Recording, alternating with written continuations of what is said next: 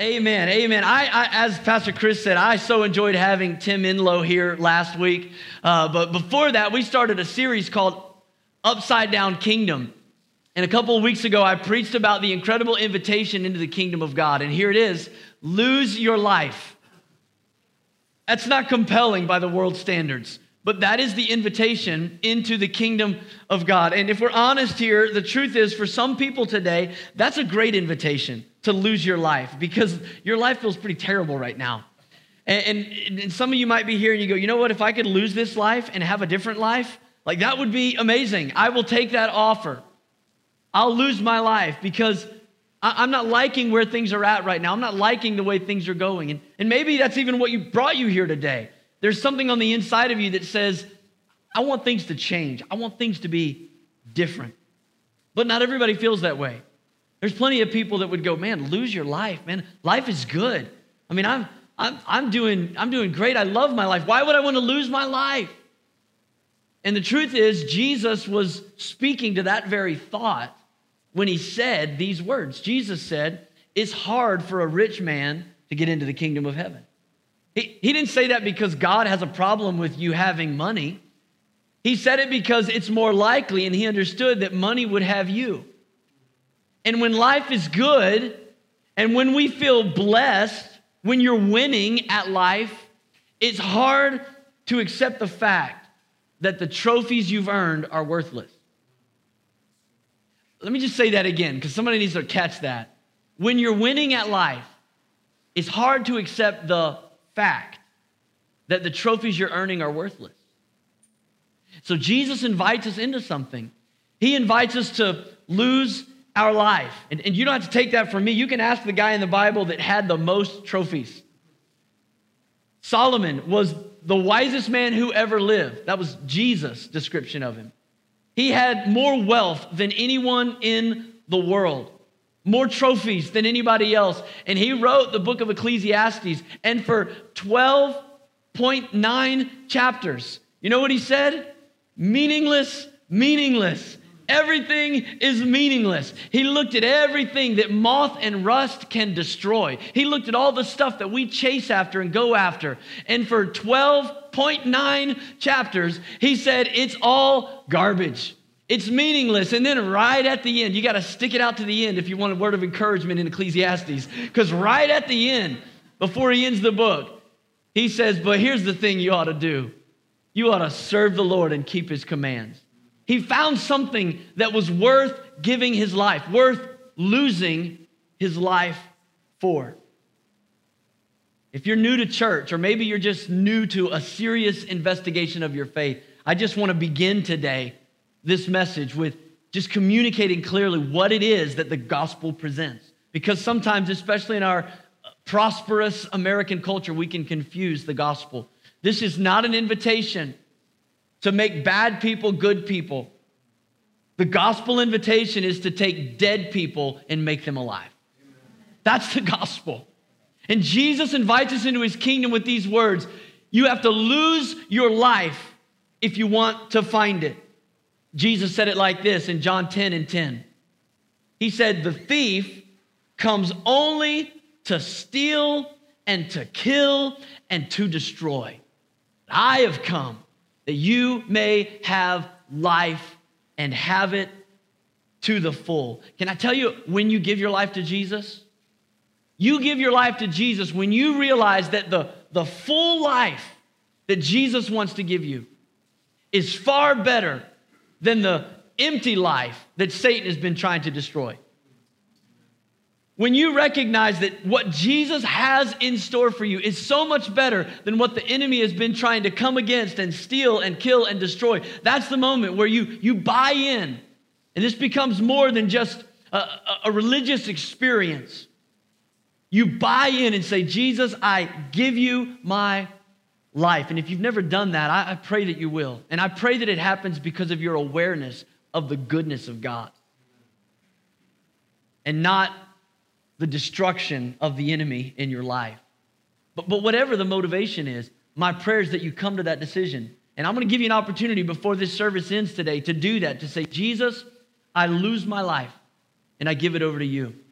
I want to take the next few moments today and I want to talk about another characteristic of this upside down kingdom. And it's upside down because from the world's perspective, it doesn't make sense.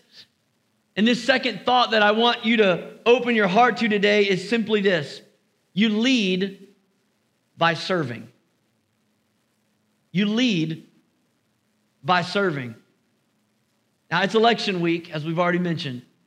So I'm sure, like me, you've been inundated with advertising and maybe even text message. And my wife's been getting calls from Mike Pence for like a month. I, you know, hello, this is Mike Pence. I'm like, wow, he doesn't call me. I don't know why. Whatever. Whatever. Maybe you're in that boat, though. You're getting inundated with information from people that are telling you how much they're serving you. They're telling you how much they're serving you. And let me just say, campaigns and elections are one thing, but in your personal life, you shouldn't have to try so hard to convince people that you're serving them. You know what I mean? I mean, it's kind of like Margaret Thatcher. You know, she said, if you have to tell people you're a lady, you're not. Right? Servanthood is kind of that way. You know, if you got to tell people, look what I'm doing for you, look what I'm doing, I'm, I'm serving you. You're not serving them. You're serving yourself and your own ego. I want you to go with me to the Gospel of Luke, chapter twenty-two. And in fact, all four of the gospel writers are going to help me preach this sermon today. And we're going to look at a, at a story from all four perspectives. But I want to begin in Luke chapter twenty-two. This is during the Passover feast. Jesus is eating with his disciples, and we are planning to receive communion together at the end of this service. This is the moment where Jesus instituted communion. And, and what I want you to see is that he's actually having a conversation with him about governing authorities. Isn't that interesting? Com- table talk for communion, right? Like you're like, stop talking about politics. We're trying to have dinner. Like Jesus has communion and starts talking about politics. And he starts talking to the disciples about governing authorities and how they operate. And here's what he says in verse twenty-five. Jesus said to them, the kings of the Gentiles lord it over them, and those who exercise authority over them call themselves benefactors. Now, a benefactor is somebody who gives money, or a person who helps another person or a cause. And so he's saying the kings lord their authority over them, and then they call themselves benefactors. In other words, they abuse their power, and then they call themselves public servants. If we could put it in today's English, does that make sense? That's what Jesus is saying at the table of the Lord. Look at worldly kingdoms. They abuse their power and they call themselves public servants. But look at the next verse, verse twenty-six. Jesus said, but you are not to be like that. You know, I like the way Mark says it even more. Go, go with me uh, to Mark chapter ten, verse forty-three. Listen to these words. Jesus said it like this. Mark recorded it. He said, not so with you. Don't be like that. Don't have authority and then hold it over people and then call yourself a public servant whenever, you know, you're just building or campaigning your own image. He said, not so with you. Instead, whoever wants to become great among you must be your servant. And whoever wants to be first must be slave of all. That's strong language. And then look at the next verse. Jesus said, speaking of himself, for even the Son of Man did not come to be served, but to serve and to give his life as a ransom for many. Now, if you dive into Mark ten, what you find is that Mark tells us at the moment Jesus is telling them this, ten of the twelve disciples are indignant. They're actually angry right now because they just found out that two of them, James and John, have been lobbying for positions of authority in the kingdom.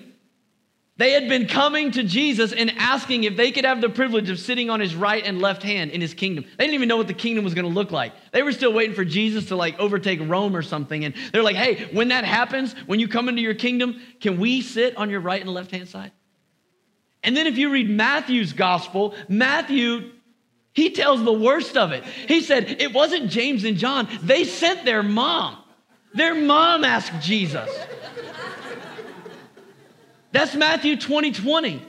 You talk about a low theme verse for twenty twenty. Like that's, like really, guys? You ask your mom to ask Jesus if you could be in charge? And so they're all arguing about who's going to be the greatest. They're all fighting for position and, and, and authority. And, and it's in that context that Jesus goes, not so with you. That's not the way things go in my kingdom. And he takes this moment to reveal to them the way of the upside down kingdom. Oh, that the church of Jesus Christ today would take advantage of this moment we have in American history to get a grasp on the upside down kingdom, to understand what it really looks like to be kingdom citizens. Jesus said, the greatest among you is the servant of all.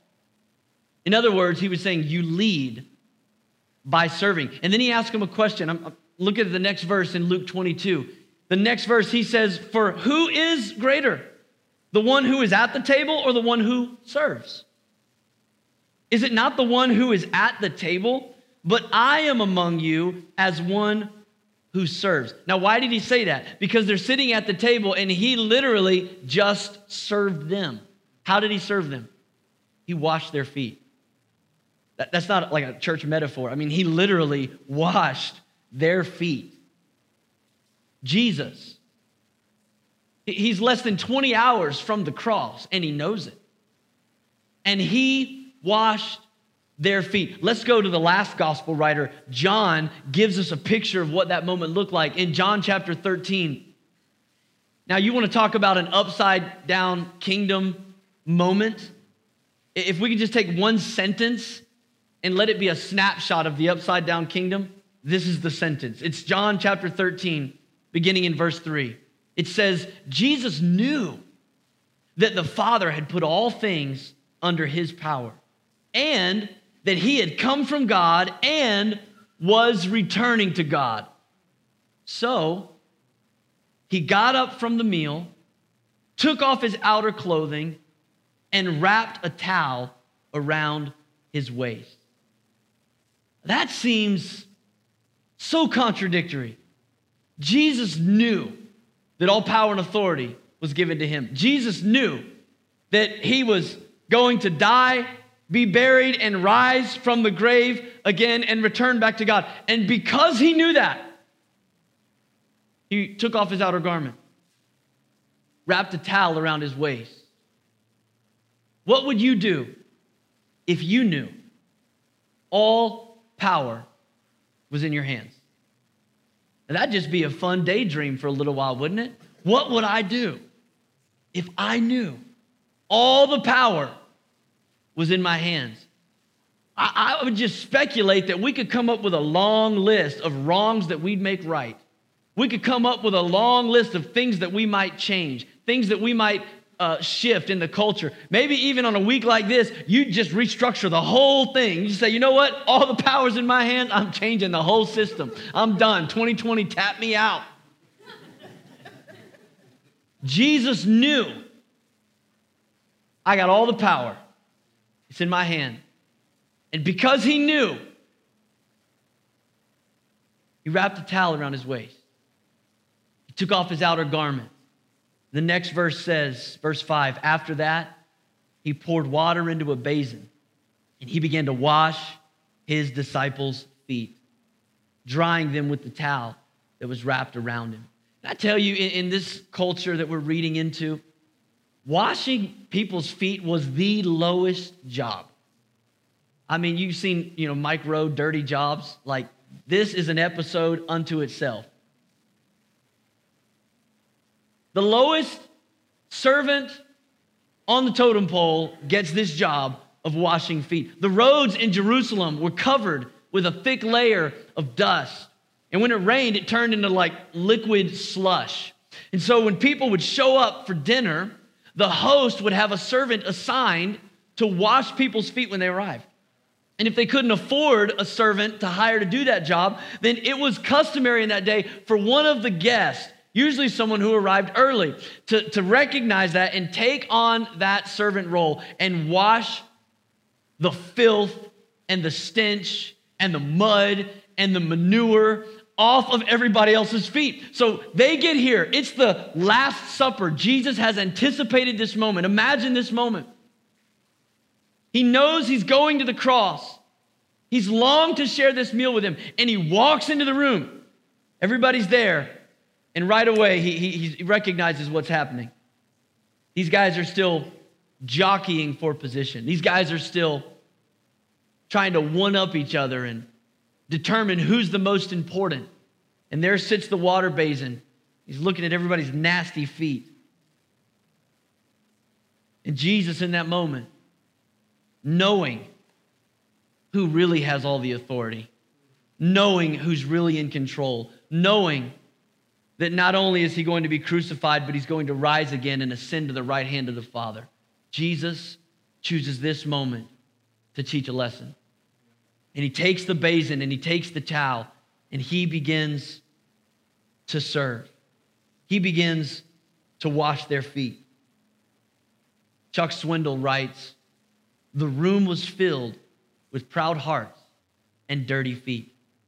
The disciples were willing to fight for a throne, but not a towel." I wonder, what would it look like today if the church fought as hard for the towel as much as we do for titles? What would it look like if we understood the upside down kingdom of God means to lead is to serve? And, and here's the pushback. Let just I'll go with you on this, because a lot of times, you know, serving is not a shocking message, right? In the church, you kind of expect that. I mean, even if you're unchurched, even if you don't know the Bible, we we we celebrate service. Our servicemen, our servicewomen, uh, you know, pe- volunteer firefighters, the police department. Serving's a good thing. The guy that rings the bell at Christmas time outside of Walmart, you know, serving's good. We we applaud service. But here's the pushback. Some of us, we go, you know, serving's good, but I mean, I'm called to the front lines. I mean, serving is good, but but I'm in the army of the Lord. I mean, I, I've got like a serious assignment to do. I, we celebrate those that serve, but God has something that he wants me to do for his kingdom that's really important. I mean, how much can you really get accomplished with a towel? So for some of us, you know, we, we feel like, yes, service is good, but isn't there something greater that God wants me to do? Can I just tell you something that the Bible doesn't say? It doesn't say we are therefore Christ's mercenaries. But what it does say is we are therefore Christ's ambassadors. And I think some of us in the kingdom of God need to be reminded that we're called to be an ambassador and not a mercenary. We're called to be a representative of what the kingdom of God looks like. I, in fact, I want to give you a picture out of an Old Testament story before we go to the table of the Lord today. It's in Second Kings chapter six, and it's a beautiful snapshot of the kingdom of God. Second Kings chapter six. What's happening in this moment is there's, there's two kingdoms. There's the kingdom of Israel, and then there's the, the kingdom of Aram. And the king of Aram is plotting against Israel. He, he, he finds out where they're at.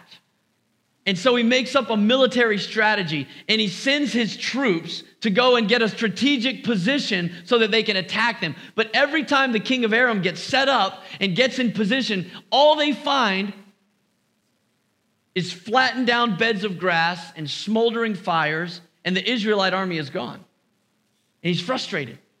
And so he goes and he makes another plan, and he finds out where they're at, and he gets another strategy, and he goes and he sets up camp, and again, they're gone. The Israelites are always two steps ahead of him. Now, what's really happening in this moment is that there's a prophet in Israel, and God is speaking to the prophet Elisha, and he's telling him what the king of Aram is going to do. And so Elisha is telling the king of Israel to get out of there. And so they're always one step ahead. And the king of Aram is getting frustrated. He doesn't know what's happening. He doesn't know why he can't figure this out. He's as confused as a termite in a yo-yo. He, he doesn't know what to do. And I don't know where I, I hear these things, you know. You Texas, yeah, Texas. And here's what he says. Tell me, which one of us is on the side of our enemy? He, he, he knows there's, there's got to be a mole. Somebody is giving up their battle plan. And, and look at verse twelve with me in Second Kings six. The, the officer responds, "None of us, my lord, none of us are against you. But Elisha the prophet, who is in Israel, tells the king of Israel the very words that you speak in your bedroom." It's a word of knowledge. It's a gift of the Spirit, something that you wouldn't know outside of the Holy Spirit. Elisha gets the download, and he's telling them our battle plans. So the king says, "You know what we're going to do? I'm going to send an army to go get Elisha then." It's funny he didn't consider that maybe God would tell Elisha that too, and he would miss him. But Elisha doesn't leave. He stays home. And all of a sudden, the king of Aram's soldiers surround his house. And they've got him fully surrounded. And Elisha's servant gets up, and he goes outside one morning with his cup of coffee in his hand, and he sees an entire army. You know, bows drawn, chariots lined up. And he runs back in the house, and he's panicked. And Elisha's so calm, he prays a prayer. He says, "God, would you just open the eyes of my servant?" And so the servant of Elisha goes back outside, and he looks again. And he doesn't just see the army of Aram surrounding them. All of a sudden, he sees a, an army of fire, fiery soldiers and fiery chariots and horses. It's the army of the Lord, and they're surrounding the army of Aram. And all of a sudden, he recognizes, and we sing about it, "It may look like I'm surrounded, but I'm surrounded by you." And that's where we start singing the song, "This is how I fight my battles," right? You've heard this, right? Great story, amazing moment of God's provision. And we love that. And sometimes, you know, we can, we can take a story like that and we go, man, that's the way we fight our battles. I mean, it might look like we're surrounded, but our enemies are surrounded by a greater God. Get them, God. Now, don't get me wrong. I love that story. I love that song. I love that promise. That God surrounds us, that God protects us, that the God of angel armies is surrounding our lives. But that's not the end of the story. So what happens next? Does the angel armies come in and destroy the king of Aram? Does Elijah stand up and give him a big, "I told you so"? No. He prays a prayer and he says, "God, blind them to my identity." And so they come down. We're looking for Elisha. We heard he lives here. Where's he at? He's, he's not here. You got the wrong place. But I'll tell you where he's at. Follow me. And Elisha takes them into Samaria, the capital city of Israel. Now, I don't know if they were just blinded to his identity and, and to their location, or if they were physically blind. But the Lord blinded them so that this entire army of Aram goes right into the capital city of Samaria. And now they're totally surrounded. I mean, now the roles are reversed. Now Israel's army, they've got their bows drawn back. And, and Elisha prays another prayer. He says, "God, open their eyes."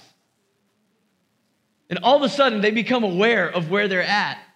And imagine this moment. They're surrounded. They're within the walls of their enemy's city. And you know what's going to happen next. Destruction, conquering. I mean, everybody there expects that the next thing that's going to happen is, is God is going to vindicate his people. There's going to be destruction. It's going to be an awesome display of God's power. But that's not what happens. They're all there ready to pounce, as everyone on both sides would expect. Elisha tells the king, "Don't kill him. I want you to feed him." What? Yeah. Serve him a meal. You serious right now? Yeah. I want you to serve them. And so reluctantly, the, the king listens. I mean, Elisha's the man of God. I mean, God spared him, and now he's spared us. And so we're listening to what a man of God might have to say in this atmosphere. And he says, "I want you to serve him." And so the story concludes in verse sixteen, or verse twenty-three. It says, "So he prepared a great feast for them. And after they had finished eating and drinking, he sent them away. And they returned to their master." Look at this. So the bands of Aram stopped raiding Israel's territory. One act of kindness, one act of mercy, one meal stopped an earthly kingdom.